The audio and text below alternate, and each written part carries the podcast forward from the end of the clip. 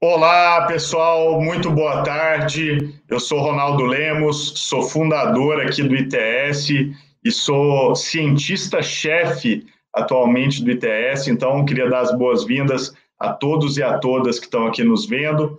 Queria já começar agradecendo o Paulo, a Priscila e a Patrícia por estarem aqui conosco. Hoje a gente vai discutir um tema fundamental, que é o tema da interoperabilidade nos arranjos de pagamento, um tema que tem impacto nessa revolução que está acontecendo nos serviços financeiros aqui no Brasil.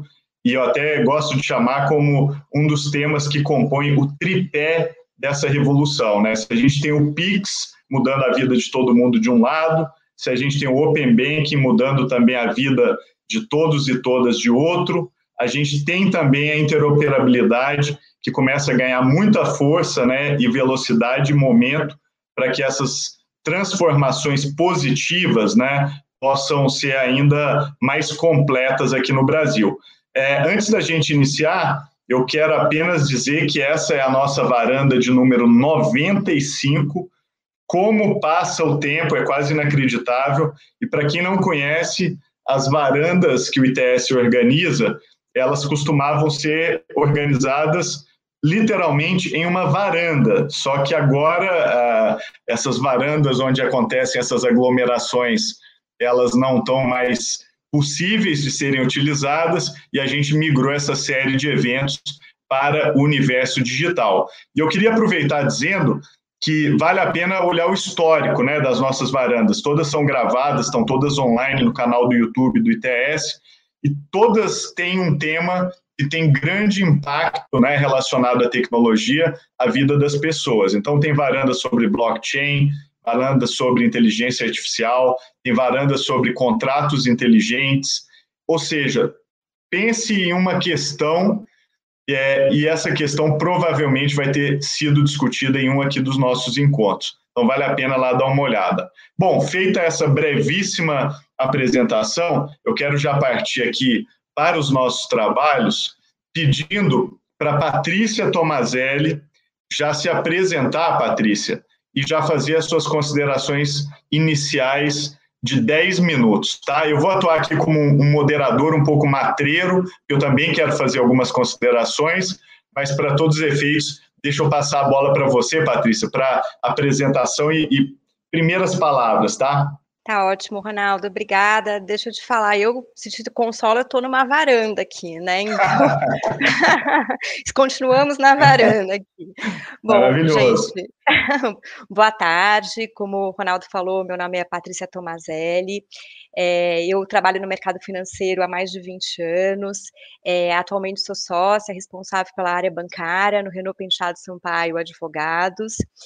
É, e eu queria primeiro agradecer, Ronaldo, pelo convite para você, ao ITS. É, acho que é um tema, como você colocou, é, super relevante. Eu acho que o mercado já vem há algum tempo sofrendo várias revoluções que têm sido muito interessantes, né? Para quem está há muito tempo no mercado, é incrível é, participar dessas revoluções todas, e eu acho que elas têm que continuar ativas mesmo. Eu acho que é, é um processo é, extremamente essencial ali para a continuidade da inovação, competitividade, etc.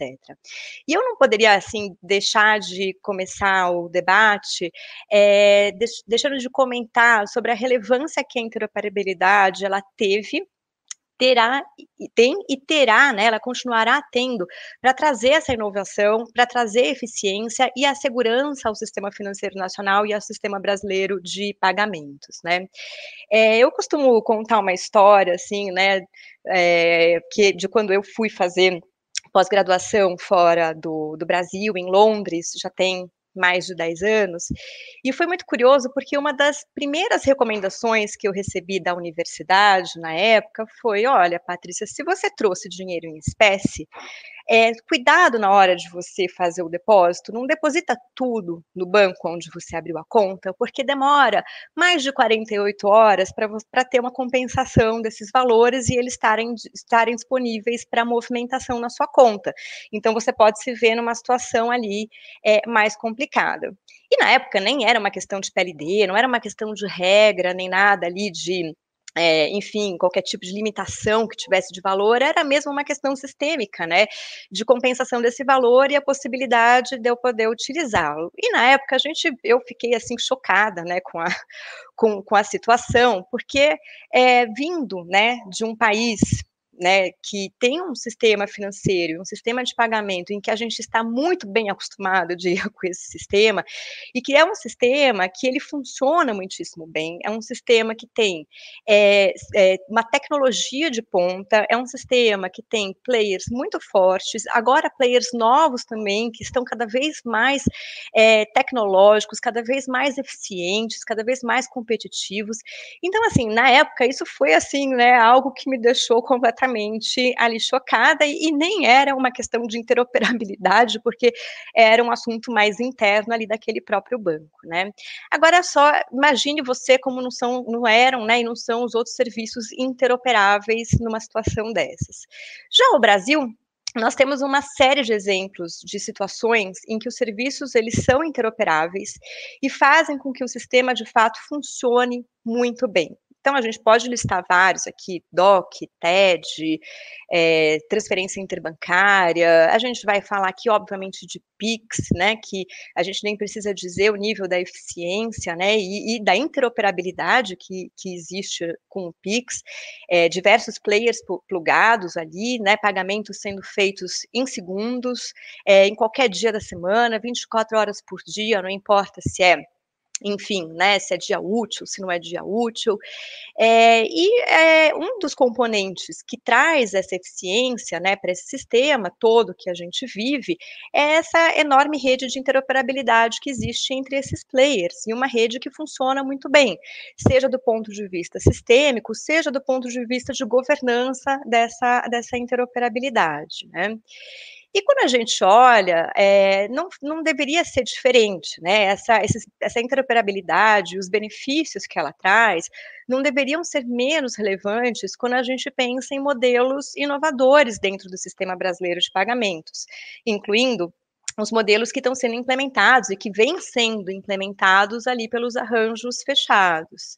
Então, é, eu acho que o assunto que nós vamos discutir hoje aqui, que a gente traz luz, que é a interoperabilidade entre arranjos abertos e fechados, ele está dentro desse contexto amplo de interoperabilidade e que é, realmente propiciou, e eu acredito que vá continuar propiciando a evolução e uma enorme eficiência contínua desse sistema, né?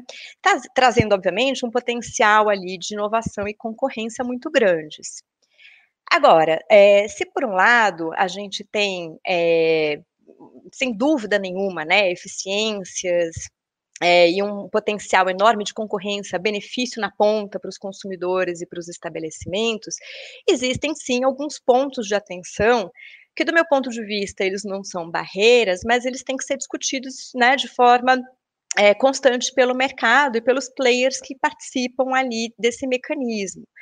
Isso porque, na verdade, esses modelos de arranjos abertos e fechados, eles têm modelos diferentes de negócios, né, que precisam se conversar de alguma maneira, e existe, claro, além de uma preocupação com a rigidez, né, do mercado, é, existe uma preocupação com a delimitação das responsabilidades entre esses players, né, da, clare, da, da, da clareza dessa delimitação de responsabilidades, aonde começa, aonde termina a responsabilidade responsabilidade de cada um, principalmente quando a gente olha para o sistema como um todo, né? Inclusive pensando no sistema aqui no judiciário brasileiro.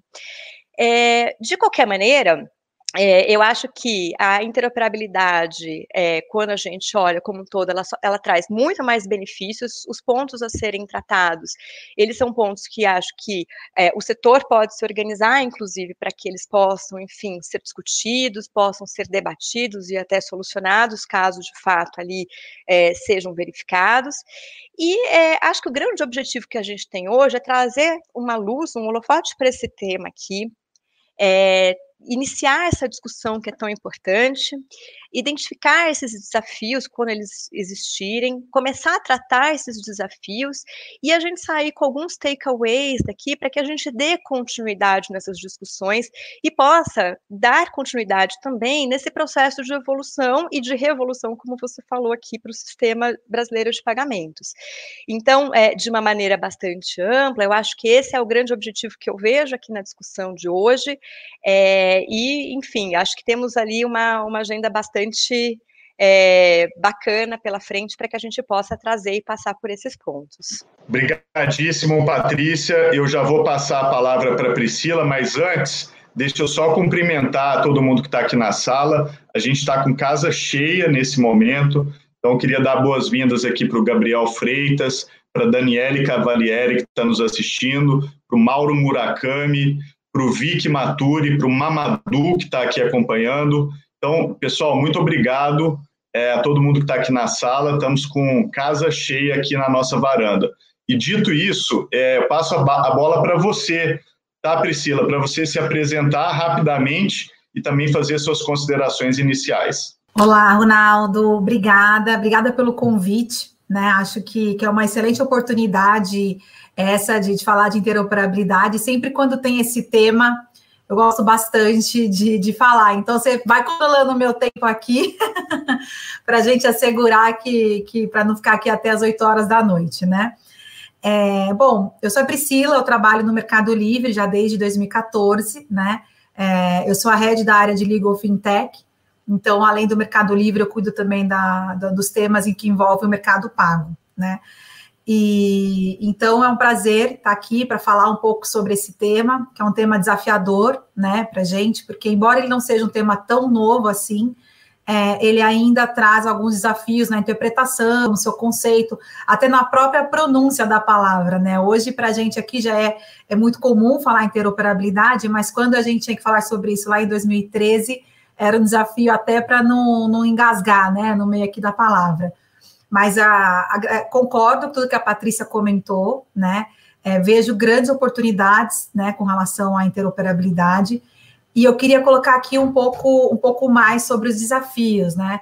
Na verdade, assim, é, eu vejo a interoperabilidade como uma possibilidade né, e um mecanismo de promover a concorrência né, de incentivar a concorrência entre os novos players, entre os players que já são incumbentes no mercado, e também eu vejo é, é, uma possibilidade também de acesso não, não discriminatório, né, e aos serviços de pagamento no Brasil, porque na medida que você traz maior diversidade em modelos de negócios e, e, e tira um pouco essa, descentraliza, né, é, todas essas regras né, aplicáveis ao mercado, eu vejo ali um, um grande ganho para o consumidor, né? Porque a gente não sabe, por exemplo, é, se você falasse no mercado há um ano, há dois, três anos atrás, que você iria conseguir fazer uma transferência né, do Pix online é, qualquer momento, sábado, domingo, feriado, tudo, as pessoas falavam, não, imagina, impossível.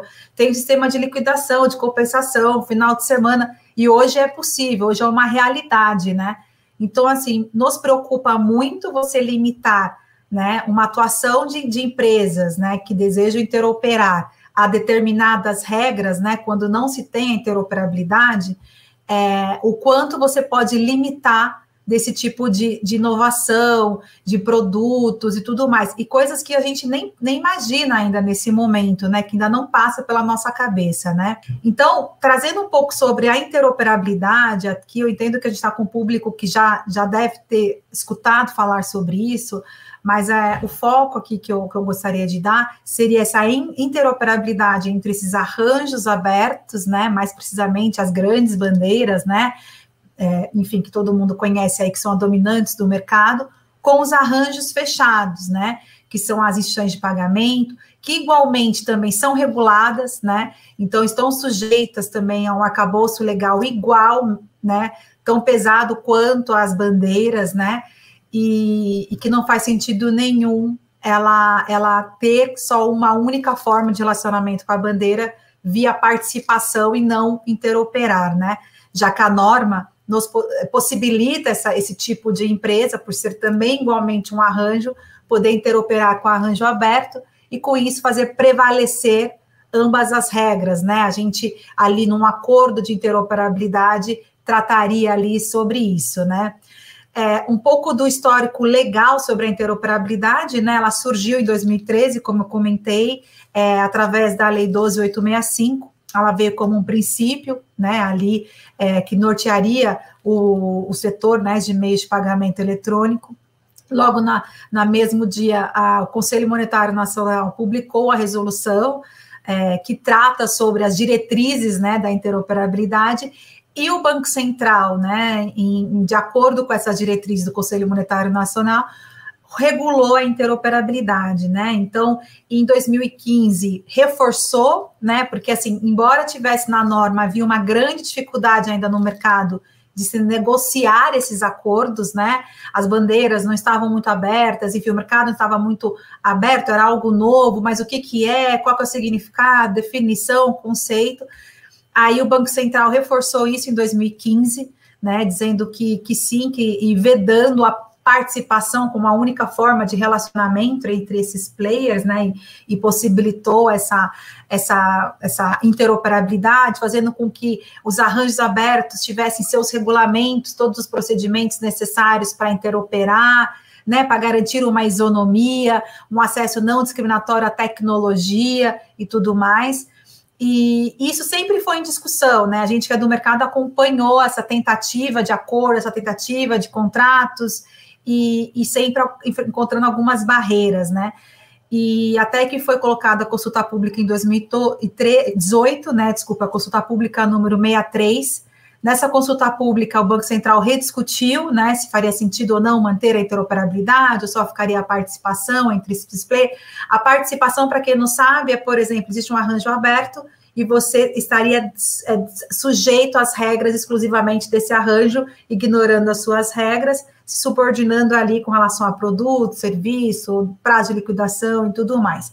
Na interoperabilidade, como eu disse, seriam as, as duas, os dois arranjos, né, convivendo conjuntamente, acordando ali quais regras prevaleceriam para garantir segurança da transação, para garantir é, eficiência e rapidez para o cliente.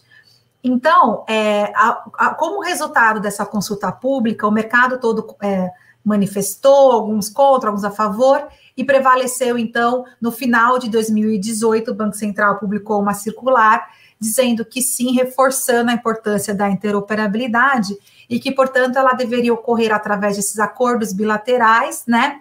É, padronizados, ele utilizou essa palavra padronizados com o intuito de trazer ali requisitos mínimos, né, para mitigar eventual não padronização e, e, e, e, alguma falta de isonomia ali entre os, o, os players no mercado, né, mas não podemos confundir essa padronização com um acordo de adesão, né, é, então é importante isso. Então, o principal desafio hoje para concluir tudo isso que eu falei com o início, né, até essa questão toda da revolução da interoperabilidade, seria mesmo é, a gente garantir esse conceito, né, ter a certeza desse conceito da interoperabilidade, que já está disposto, né, brilhantemente na norma, acho que o Banco Central foi muito assertivo ali quando ele trouxe a definição, né, da interoperabilidade, sem limitar se é mundo físico, se é mundo virtual, porque a gente está falando de uma operação que é um arranjo que é interoperável com o outro, que é magnífico, né?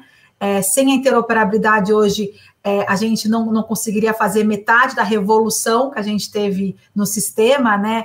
PIX, como comentado com a Patrícia e outros mais, até no, no, no setor de telecomunicações, né? Que a interoperabilidade foi fundamental para o avanço, né, ali desse setor também, e com o Open Banking, né, agora, a, enfim, com as participantes do Open Banking se conversando e tudo mais, e então a gente entende que a interoperabilidade, sim, é, pode ser uma ferramenta importantíssima para a promoção da competição, da concorrência, e, e, beneficiar no final do dia o consumidor, né? Porque aqui, afinal de contas, todos nós somos consumidores num mercado tão relevante como esse de cartões de crédito, né?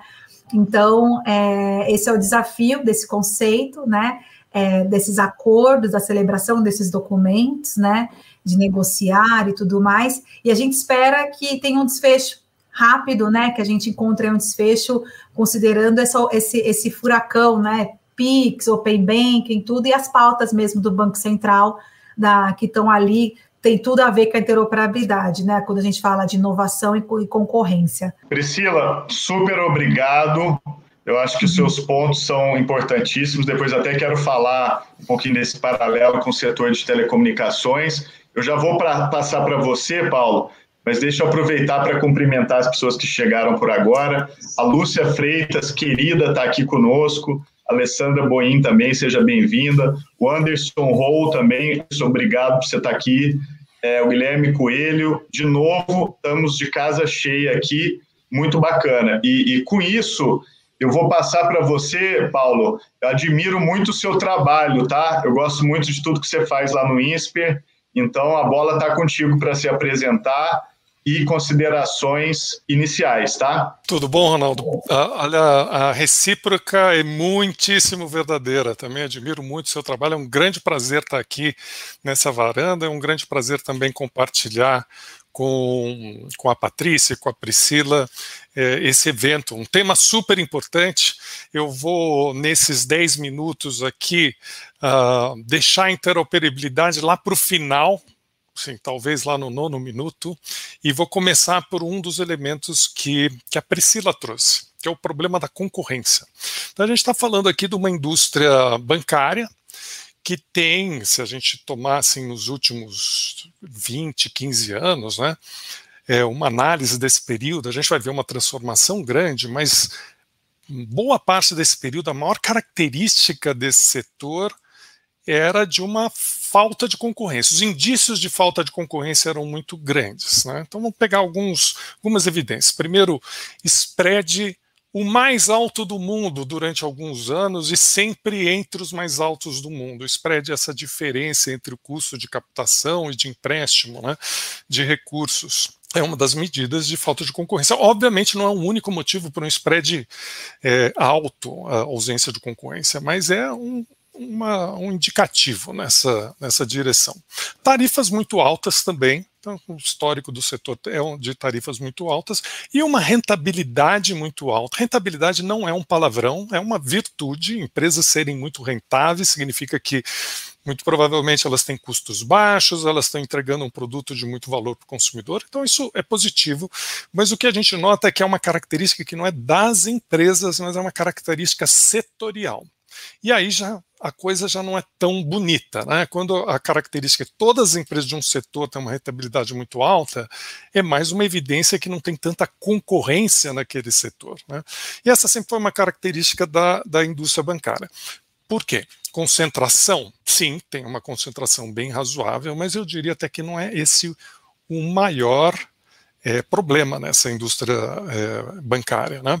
A gente vai encontrar setores muito mais concentrados. Eu vou pegar um exemplo aqui de também tecnológico, então aplicativos de transporte de, de, de passageiros, tipo 99, Uber, Cabify, é, tem um nível de, de, concentração muitíssimo maior do que na indústria bancária. Né? Então, uma dessas empresas chega a ter em determinadas regiões 80% do mercado. É, um, é uma concentração altíssima.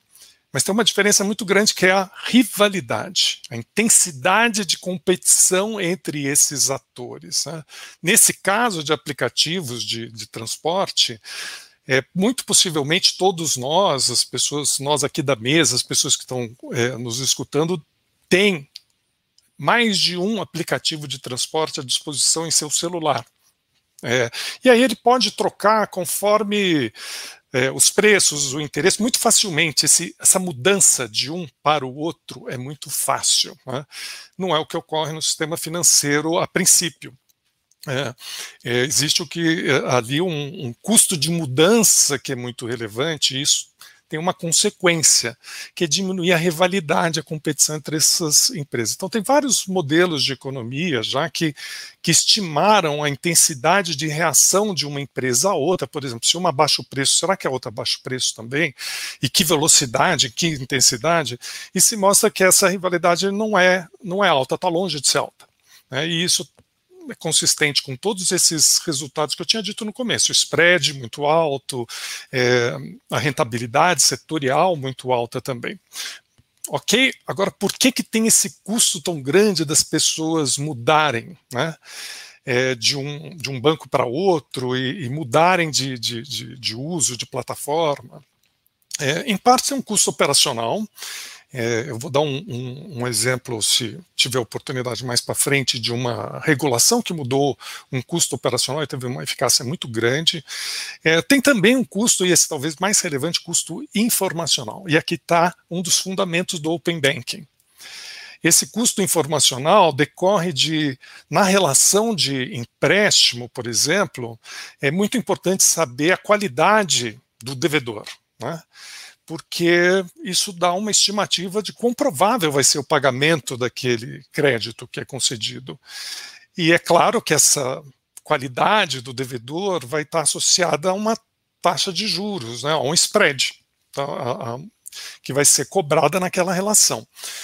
Mas para saber a qualidade, você precisa ter informações daquela pessoa. E quem tem as informações no modelo pré-open banking né, é o banco. E, embora essas informações, como a gente pode discutir depois, é, sejam de propriedade da, de cada usuário, é, o banco acaba estando numa situação privilegiada de conhecer o cliente e, com isso, pode oferecer condições melhores do que outros que não conhecem.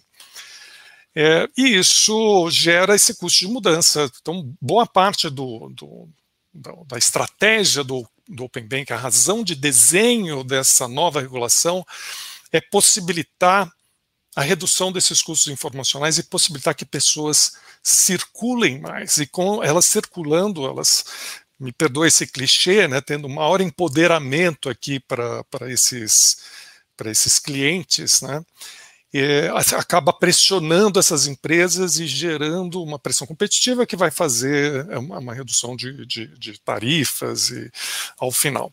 E agora o ponto da inter, é, interoperabilidade.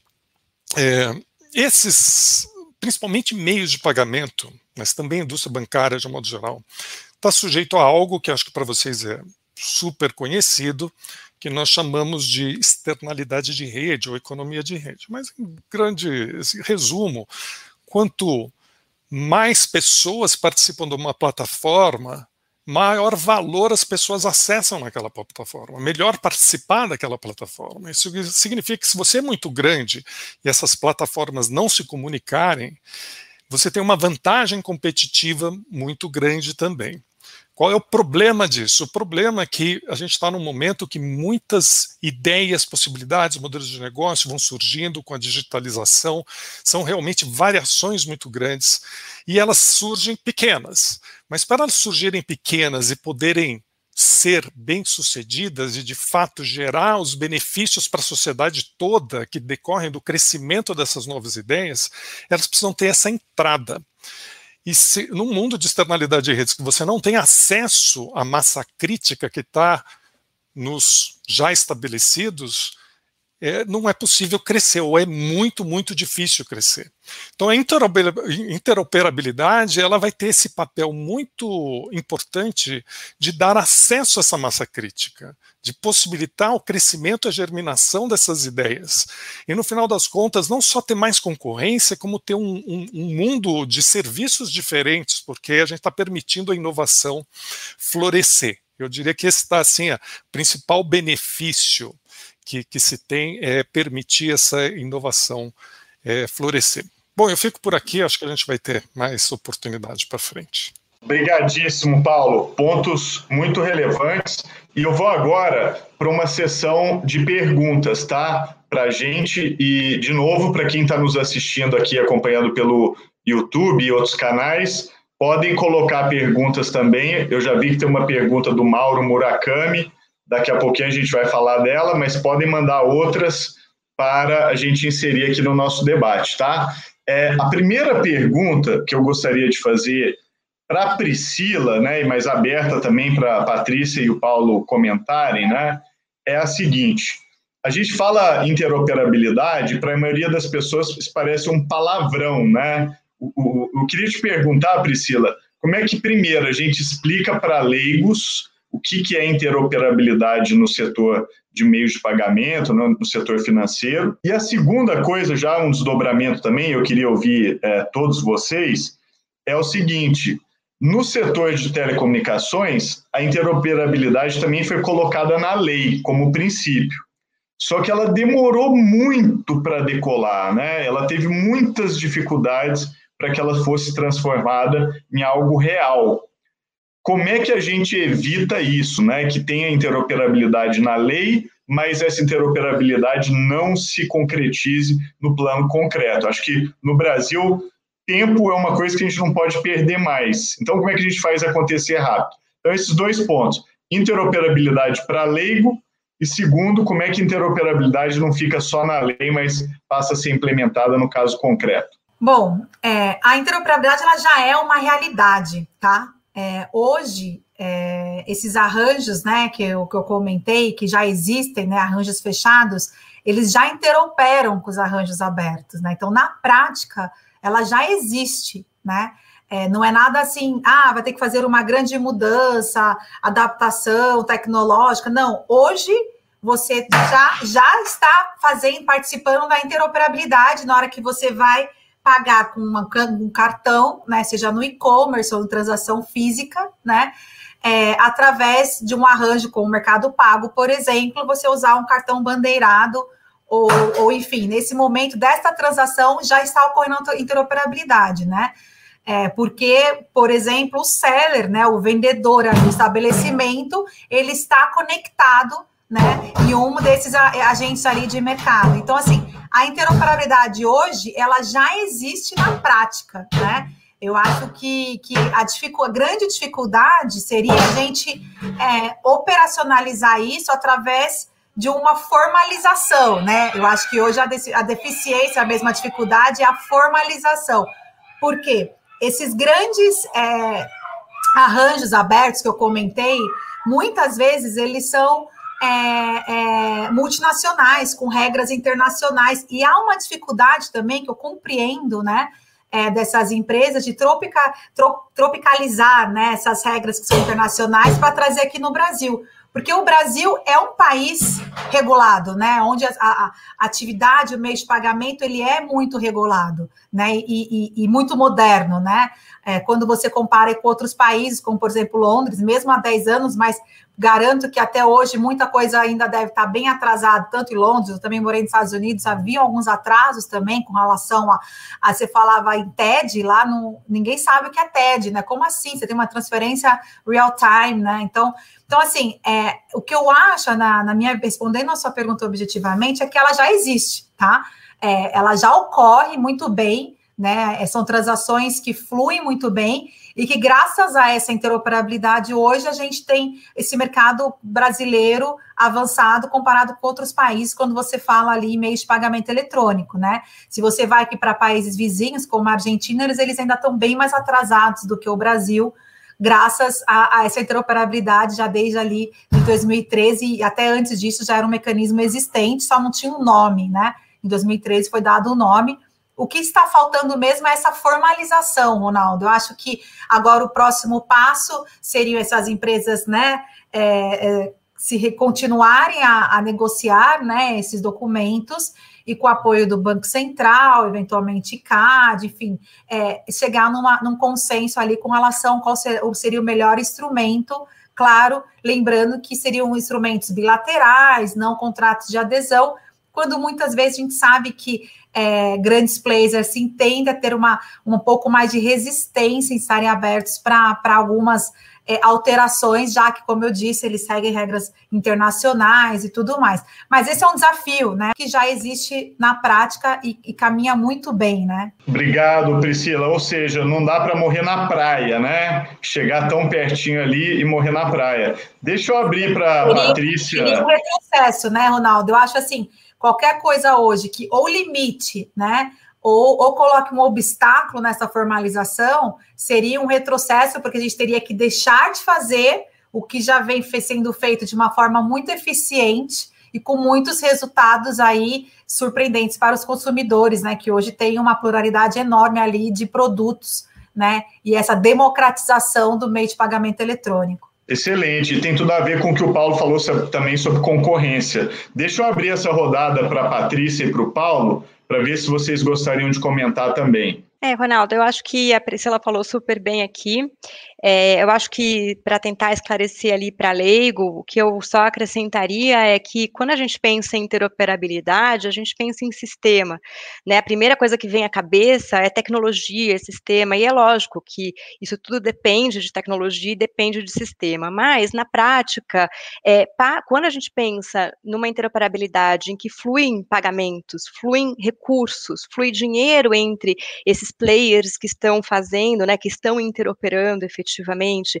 É, e na hora que você pensa que, na verdade, você tem ali uma preocupação com uma governança, uma rigidez, um regramento, efetivamente, eu acho que o ponto da Priscila é muito importante, né? No sentido de falar, olha, além da tecnologia, que isso de fato já está até posto, já está até feito, é, o que você, o que talvez falte aqui é, são, e, e, detalhe, né, já está na regulamentação que isso seria feito em acordos bilaterais, etc. Quer dizer, talvez o que falte seja de fato, se, se é que falta, né, é você ter esses acordos, você ter a evolução dessa interoperabilidade sendo prevista ali nesses acordos bilaterais e sendo ali é, regulamentado, vamos dizer assim, né, entre as partes, do ponto de vista do que eu falei no começo, né, até do ponto de vista de, de responsabilidade, de como funciona, é, de como que as partes vão se compor em relação a, a, essas questões.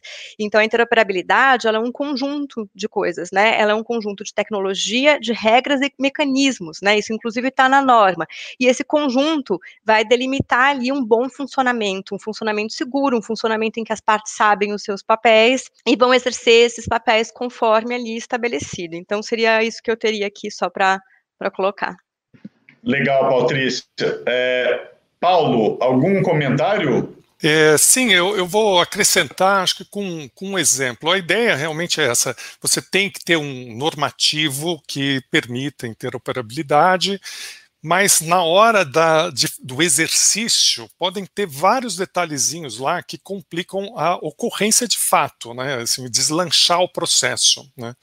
Isso ocorre também porque tem atores que podem não se interessar pela interoperabilidade. E eles têm pequenos controles e podem, com esses pequenos controles, tornar difícil a efetivação.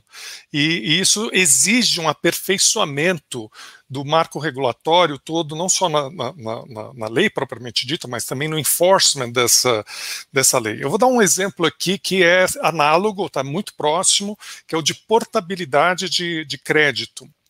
É, isso foi, teve uma portaria no final dos, anos 2000, dizendo que as pessoas poderiam portar os seus créditos entre diferentes instituições financeiras e, e, com isso elas poderiam reduzir a taxa de juros que estariam pagando naquele crédito. Muito interessante. Mas praticamente não houve portabilidade de crédito de pessoa física, porque era muito custoso um processo para uma pessoa física.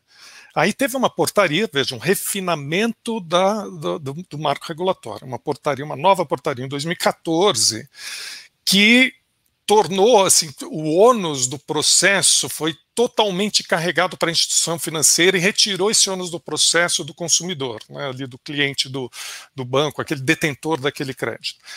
É, com isso, houve um crescimento grande da portabilidade e uma e é impressionante isso. A gente fez um estudo específico sobre isso, é por isso que eu trago esse caso. Houve uma queda de 30% no spread daquele tipo de contrato de, de crédito. Né? Então, é um efeito muito grande, mas foi necessário um tempo para se diagnosticar um problema, por que, não, não era eficaz e efetivo. Né? No caso de meios de pagamento, ainda tem uma questão que é concorrencial. Você pode ter alguns desses players que não querem a operabilidade, porque ela vai significar mais concorrência, e é confortável viver sem concorrência. Então você pode criar alguns mecanismos para torná-la mais difícil. E aí que é muito importante a atuação do Banco Central e do CAD, e, e, e eles têm tido, eu acho, uma participação muito importante nesse processo, já nos últimos 11 anos, eu diria, de uma agenda pró-competitiva nesse setor. Excelente, Paulo. É, eu quero é, aproveitar esse gancho né, do que você falou e também um, um pouco do que a Priscila é, comentou, para a gente pensar aqui juntos o que, que é necessário para a gente alcançar uma interoperabilidade ideal, né? É, Eu sei que o ideal é sempre difícil de ser alcançado, mas o que, que precisa? É, é uma standardização, é, é, criar algum protocolo de entendimentos, fazer um benchmark, é, é mais velocidade regulatória, é, vamos dizer, coordenação dos stakeholders, o, o que, que a gente pode fazer para conseguir, enfim, fazer avançar e alcançar essa interoperabilidade é, tão desejada e que tem esses benefícios que a gente está discutindo agora. Deixa eu começar pela Patrícia, mas queria muito ouvir o Paulo e a Priscila também. Então, Ronaldo, eu acredito que assim, tanto a coordenação entre os stakeholders, ela é importante. Eu acho que esse é um setor que se coordena muito bem, o setor financeiro de pagamentos é um setor que tem já um histórico muito forte, né, com seja nas suas associações que representam, enfim, seja é, de uma outra forma, eles têm uma, uma, não só uma representatividade muito boa, como tem ali um mecanismo de autorregulação, um mecanismo de consenso entre esses stakeholders stakeholders para essas questões mais técnicas, essas questões mais relacionadas a, a, a, questões mais assim que possam ser de interesse do setor como um todo, vamos dizer assim, né? Então acho que esse pedaço é um pedaço muito relevante para ser é, olhado, né?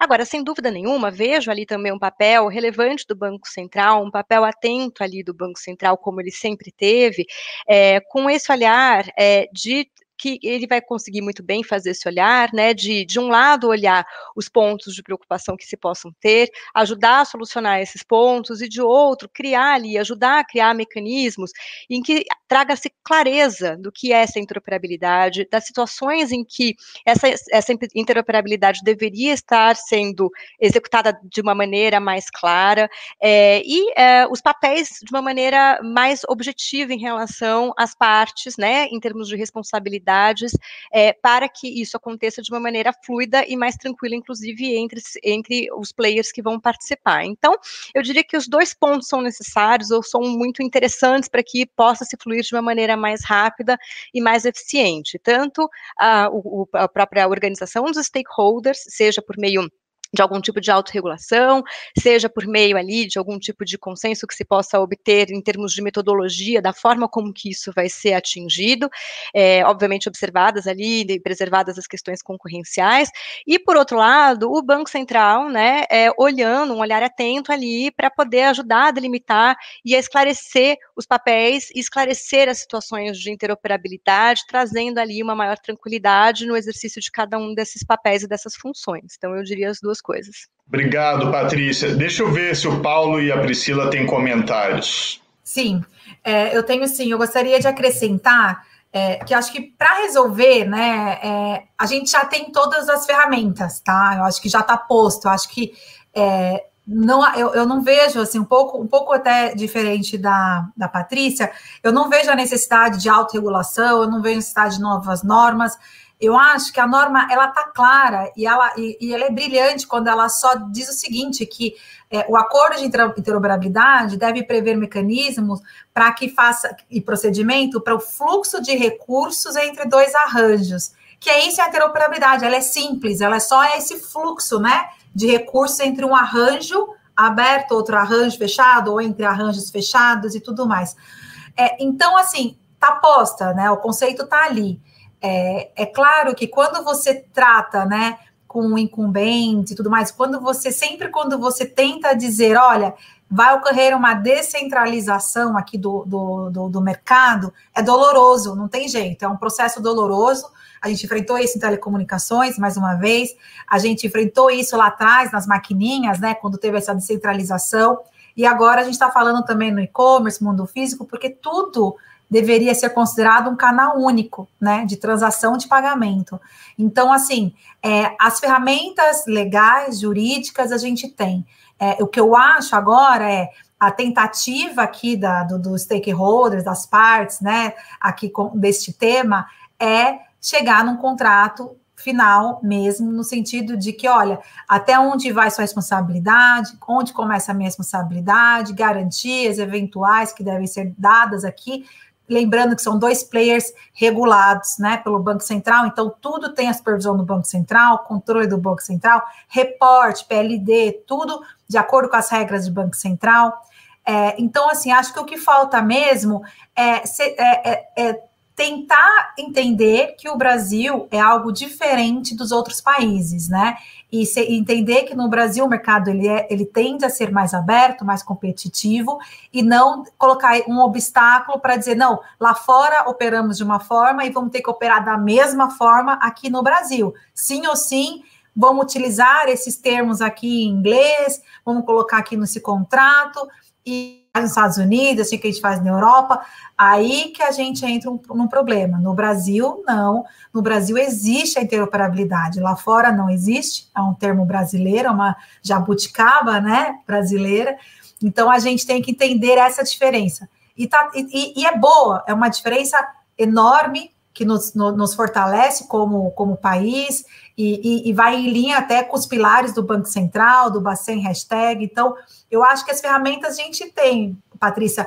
Eu acho que o que falta mesmo é um pouco dessa disposição de entender que no Brasil a gente precisa fazer diferente e ser disruptivo, ser inovador e com muita segurança, né? A gente está falando aqui de, de, de empresas sérias, reguladas, né, e tudo mais. E porque a gente não sabe quais são as inovações que essas empresas podem trazer amanhã. E eu não falo isso aqui como mercado pago, não. Eu falo como uma entusiasta do tema mesmo. Assim, eu realmente acredito que a interoperabilidade a fortalece a inovação e a concorrência, palavras né, várias vezes repetidas aqui por nós quatro, né? Então, é, eu realmente acho que isso fortalece os entrantes, a inovação. E amanhã a gente vai estar aqui falando sobre uma, um meio de pagamento. Falar, nossa, já pensou se não tivesse a interoperabilidade, não teria surgido essa nova modalidade aqui de pagamento. Então é isso que eu quero ouvir nos próximos anos, que graças à interoperabilidade o país está melhor, o comércio eletrônico foi mais democratizado, os pagamentos eletrônicos também foram alcançados a, a todos os lugares no, no, país, todo mundo tendo acesso de uma forma barata e ágil e segura. Acho que é, essa é a nossa meta. Muito bom. Falamos de concorrência, quero ouvir o Paulo. Então, depois dessas duas falas aqui, deixa eu ver o que, que eu consigo é, trazer de novo. Eu acho que eu vou trazer o seguinte: talvez uma, um, um elemento que que parece especialmente desafiante no caso de meios de pagamento no Brasil. Tá? Então vamos pensar em interoperabilidade, vou pedir para, assim, vamos imaginar uma situação que tenham cinco players, todos com o mesmo tamanho, tá todo mundo igualzinho, né? Cada um com 20%, digamos, ali do mercado. Na hora que eles pensam em interoperabilidade, eles estão pensando o seguinte: nossa, agora a minha turma que está operando aqui na minha rede pode acessar todo mundo. Né? Então, isso vai gerar muito valor para esse pessoal e todo mundo vai pensar igual, e isso acaba se tornando um bem coletivo. Todo mundo fica animado a entrar num arranjo de interoperabilidade. Então, isso é, há muito pouca resistência, ou não há resistência nessa situação que eu descrevi, que é hipotética. Né?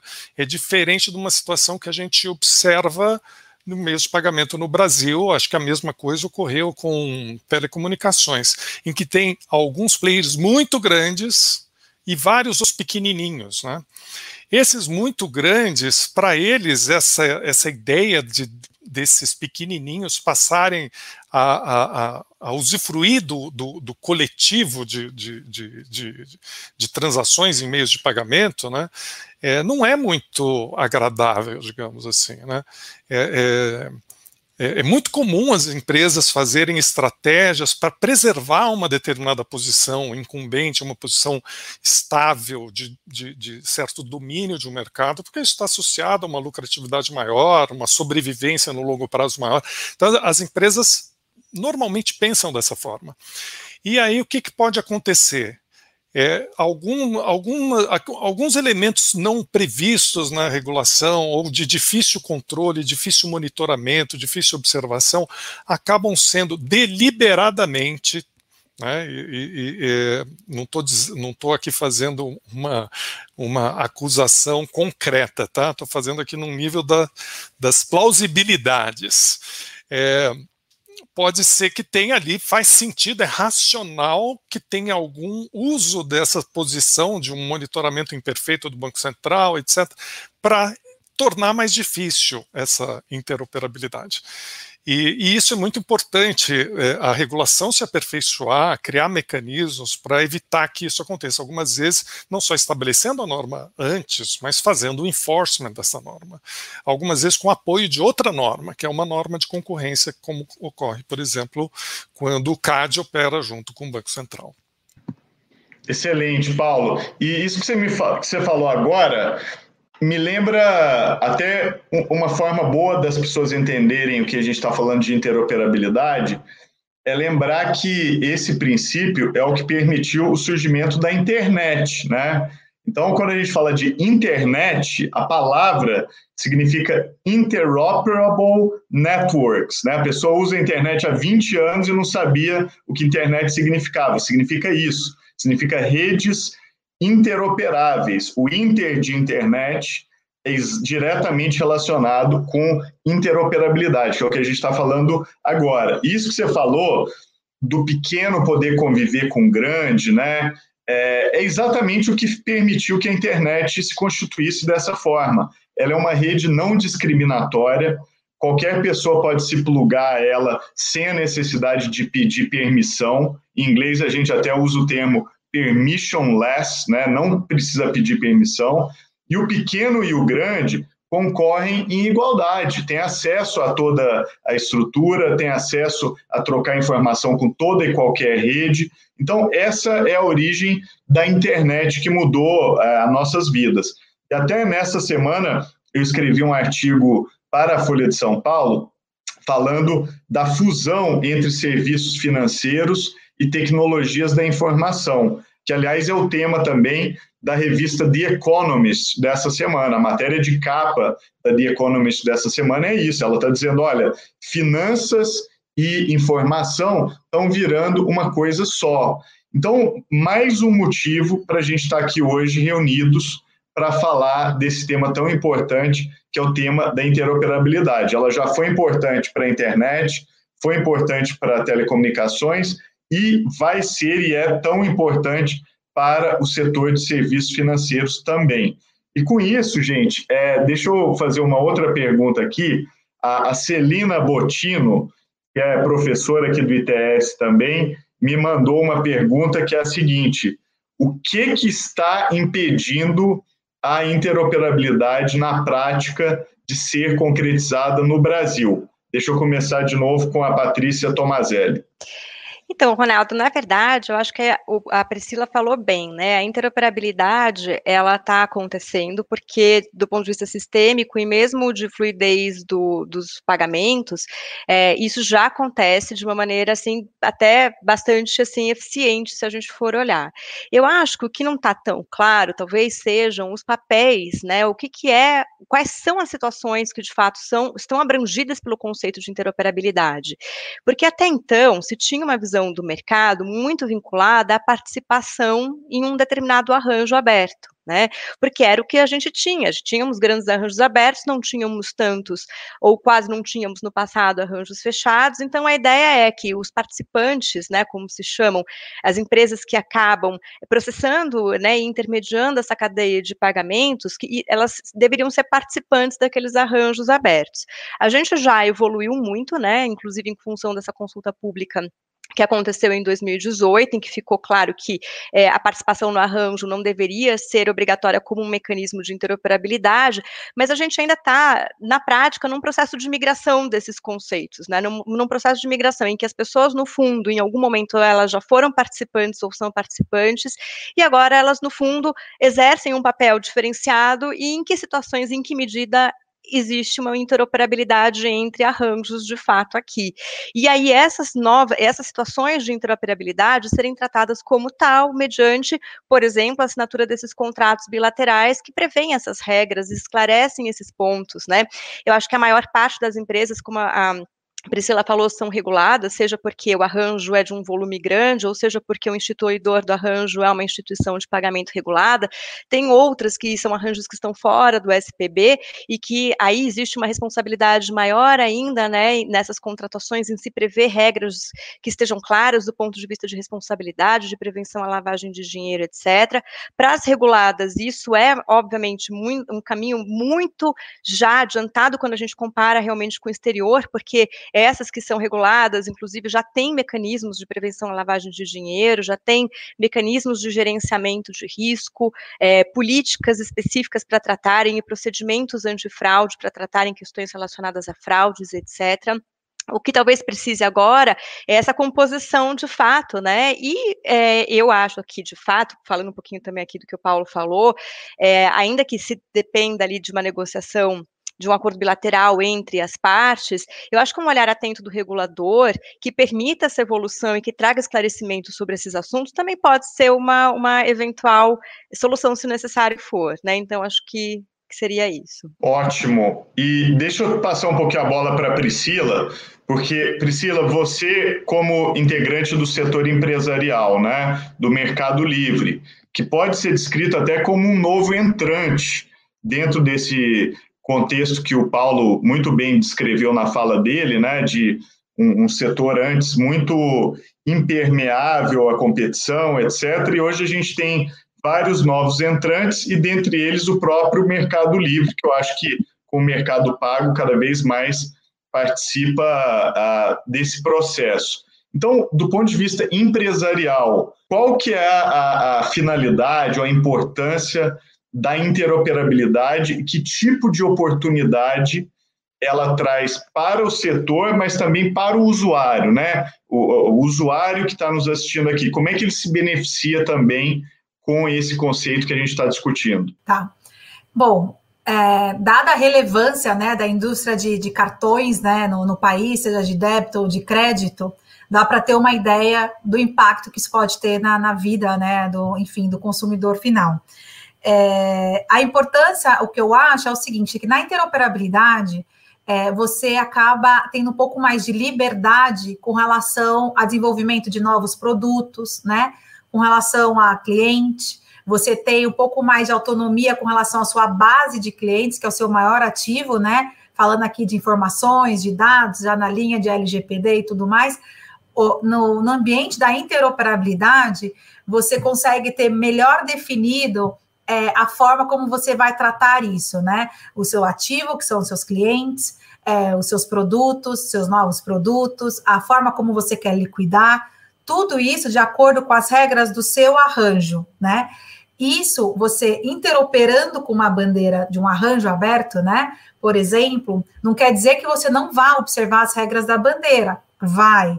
Claro que vai. O acordo de interoperabilidade, ele vai tratar sobre isso, ele vai dizer para o arranjo fechado quais as regras das bandeiras eles vão ter que observar. E tudo bem, a verdade é, vamos ter que observar as regras em relação à marca, chargeback, PLD e tudo mais, não há problema com relação a isso. Mas o, o, ponto principal, né, que eu acho que impacta diretamente o cliente, é, são esses dois: a questão mesmo da base de dados, compartilhamento de informações, né, que na participação isso deve ocorrer. Né, a gente sabe que tem disputas, no, disputas né, no CAD até hoje, né, abertas com relação a envio não, envia base de clientes para bandeira, via adquirentes, ou, enfim, é, enviar base de clientes através de concorrentes diretos, né, para a bandeira, que também é um concorrente no final do dia, né? Então, existe a questão, sim, de, de compartilhamento de informações, e existe a questão também de eventual barreira à inovação, né, a produtos novos, a tecnologias e tudo mais, porque na medida que você pega um arranjo inteiro e coloca abaixo, um não, vários, porque quando você mata a interoperabilidade, você não está colocando um arranjo abaixo de um incumbente, você está colocando todo um mercado abaixo de dois grandes incumbentes, ou três, no máximo, que a gente pode dizer aqui que dominam o mercado de cartões.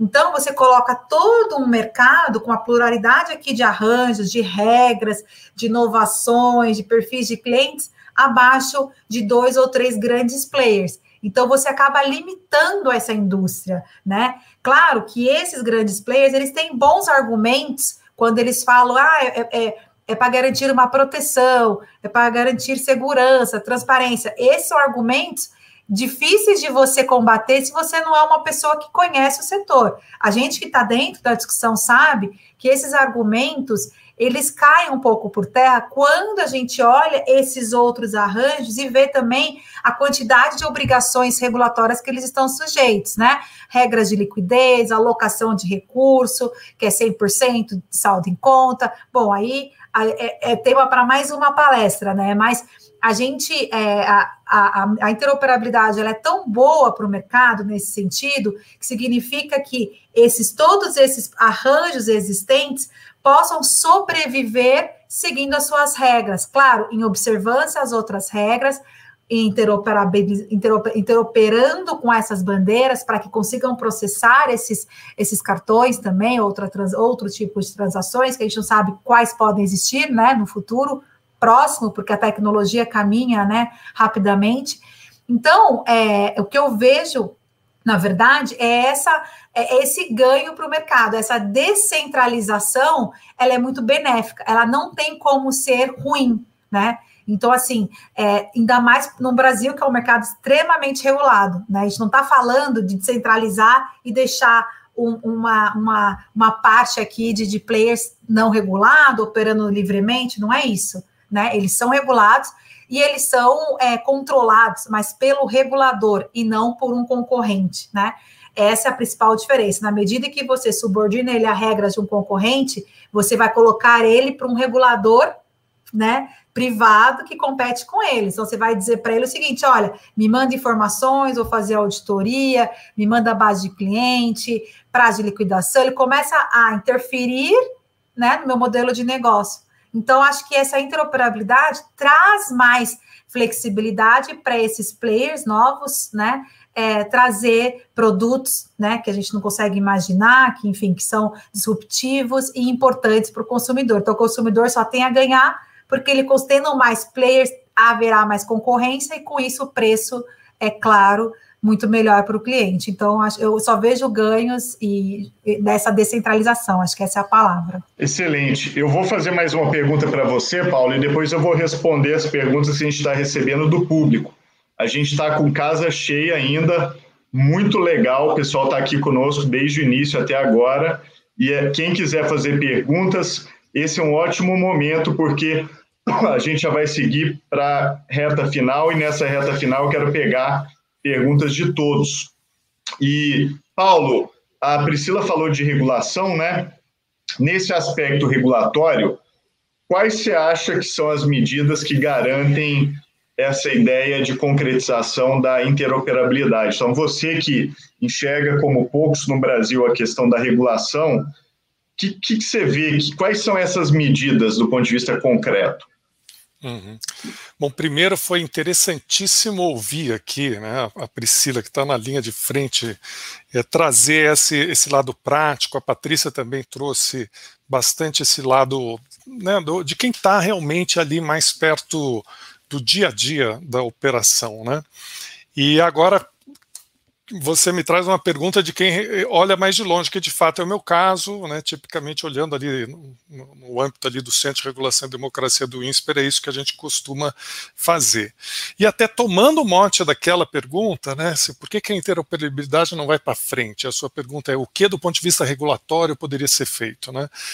Olha, eu, eu primeiro, o, o, primeiro comentário é, é, sobre o lado cheio do copo aqui, que de, a gente tem avançado muito nessa agenda. É, então a gente tem feito muito, não, não, é tanto uma situação que a gente teve um, um movimento né, pela, por maior concorrência, por essa via, e que se estancou. Né? É, o o que eu noto é um, é um, movimento quase contínuo em que a interoperabilidade é um dos, dos componentes, mas o movimento é um movimento de tornar o mercado de meios de pagamento mais concorrencial, mais diverso, mais eficiente e até ressaltaria mais inclusivo. É, uma das coisas que foi mais interessante desse movimento recente foi a entrada de pessoas que nunca tinham sonhado em ter uma conta bancária, eram os desbancarizados completamente e, e que acabaram ingressando.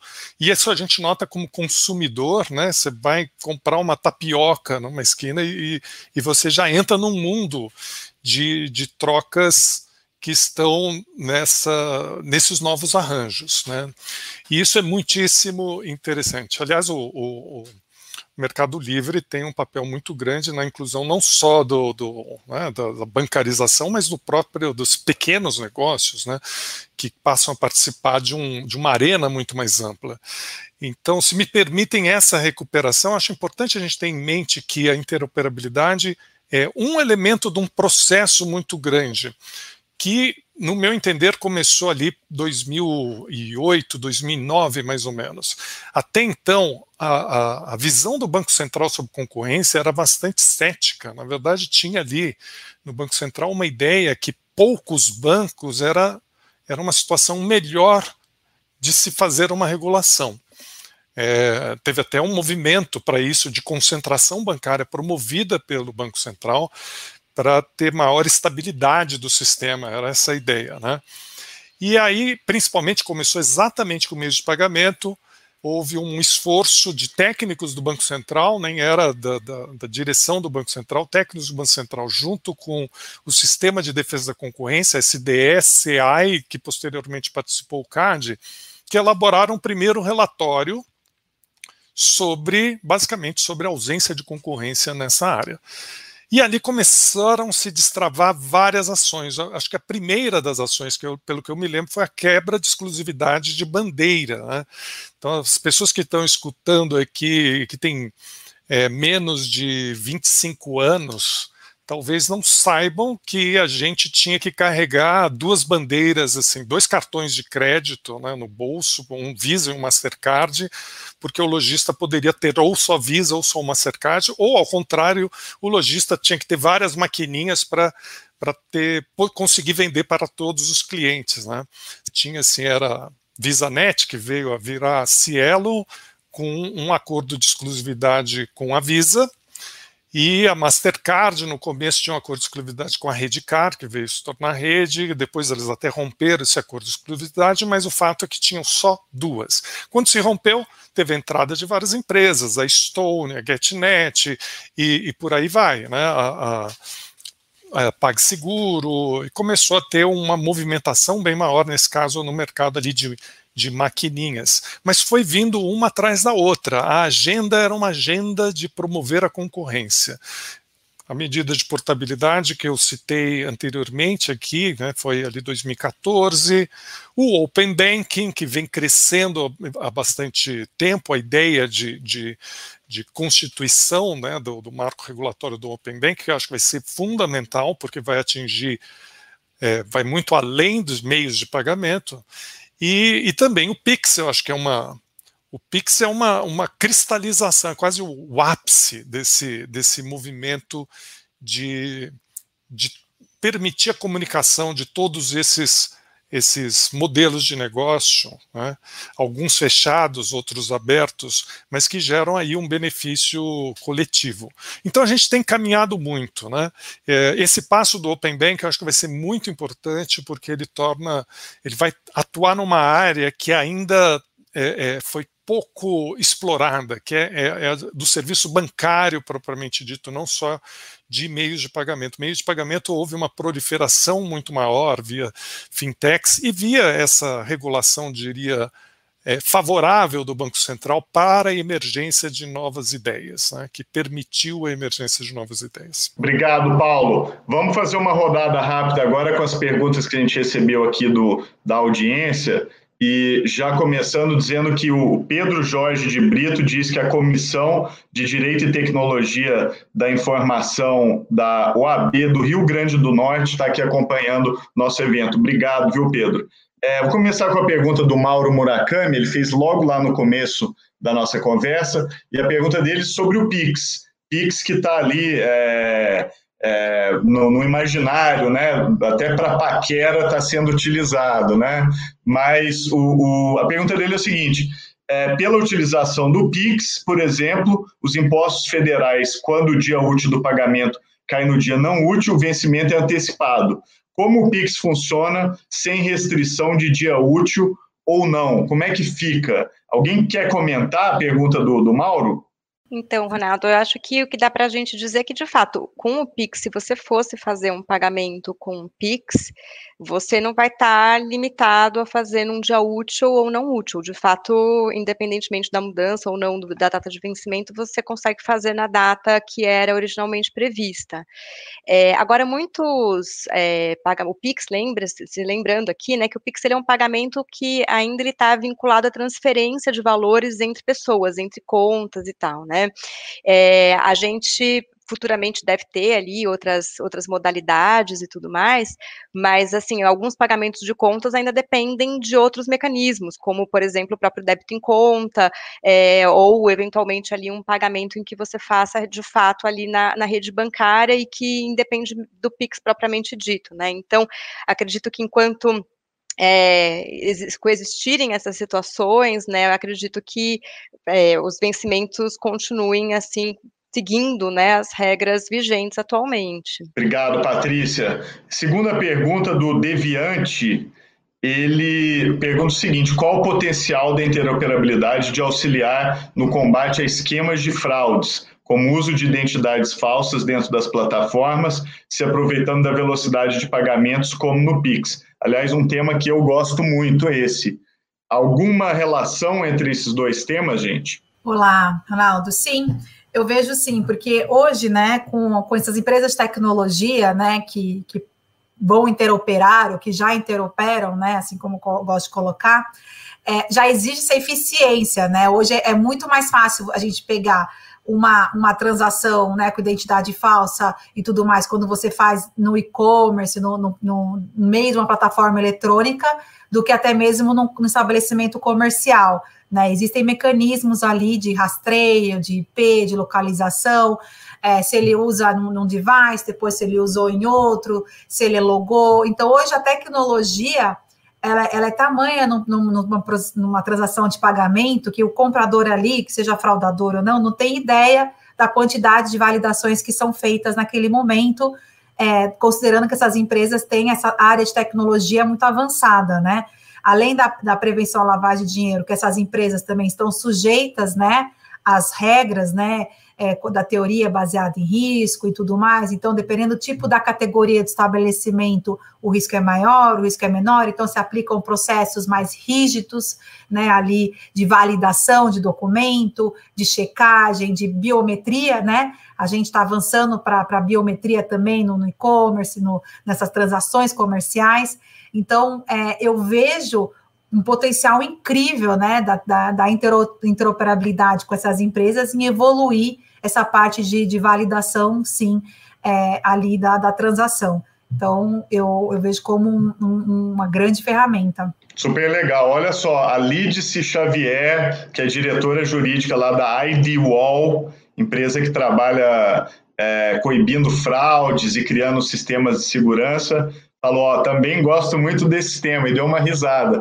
Tamo juntos, Lidse, esse tema é super importante, e a IDWall está fazendo um ótimo trabalho com relação a avançar isso, criando aí mecanismos de segurança, autenticação bem interessantes.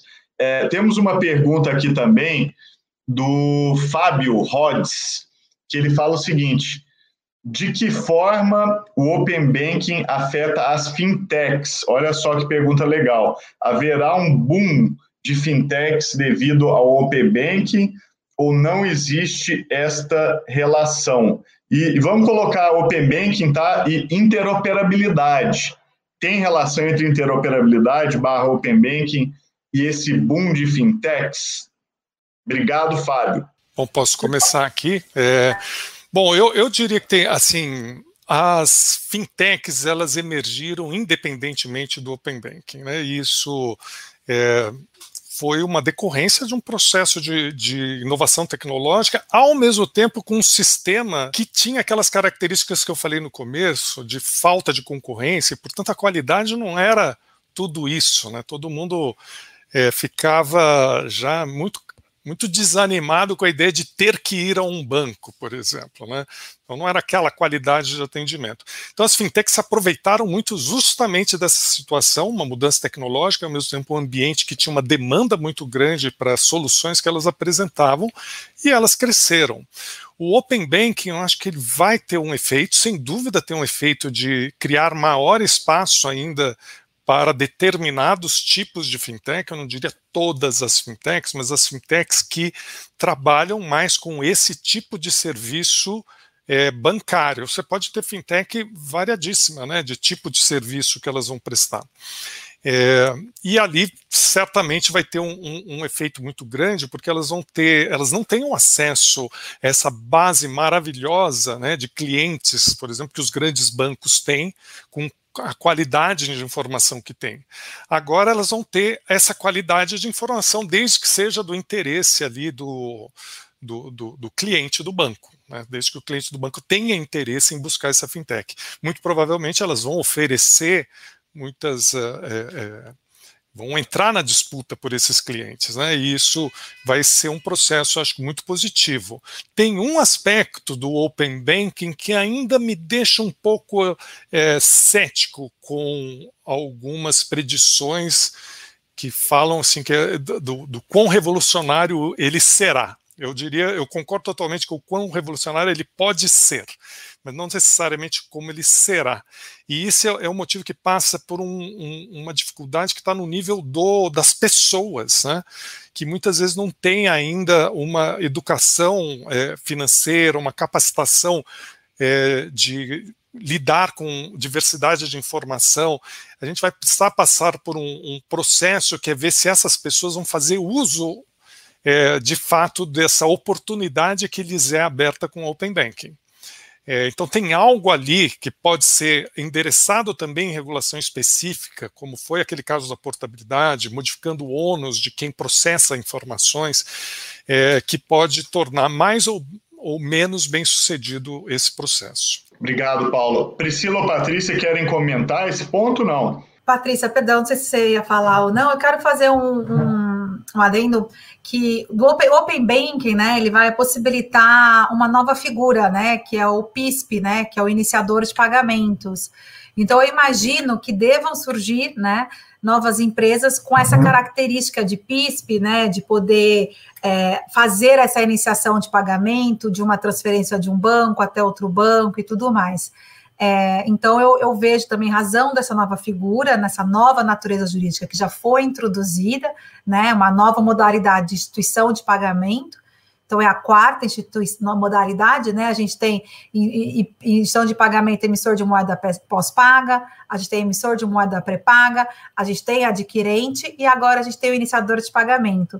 Então, existe uma nova figura aí. Então, é possível que, além dos players que já estão no mercado, né, em outras modalidades, também devam atuar nesta modalidade, é, eu imagino que novas empresas surgirão trazendo benefícios ali de inteligência financeira, de como aplicar melhor seus recursos, porque ela eventualmente pode auxiliar em todas as suas contas, em vários bancos, investimentos e tudo mais.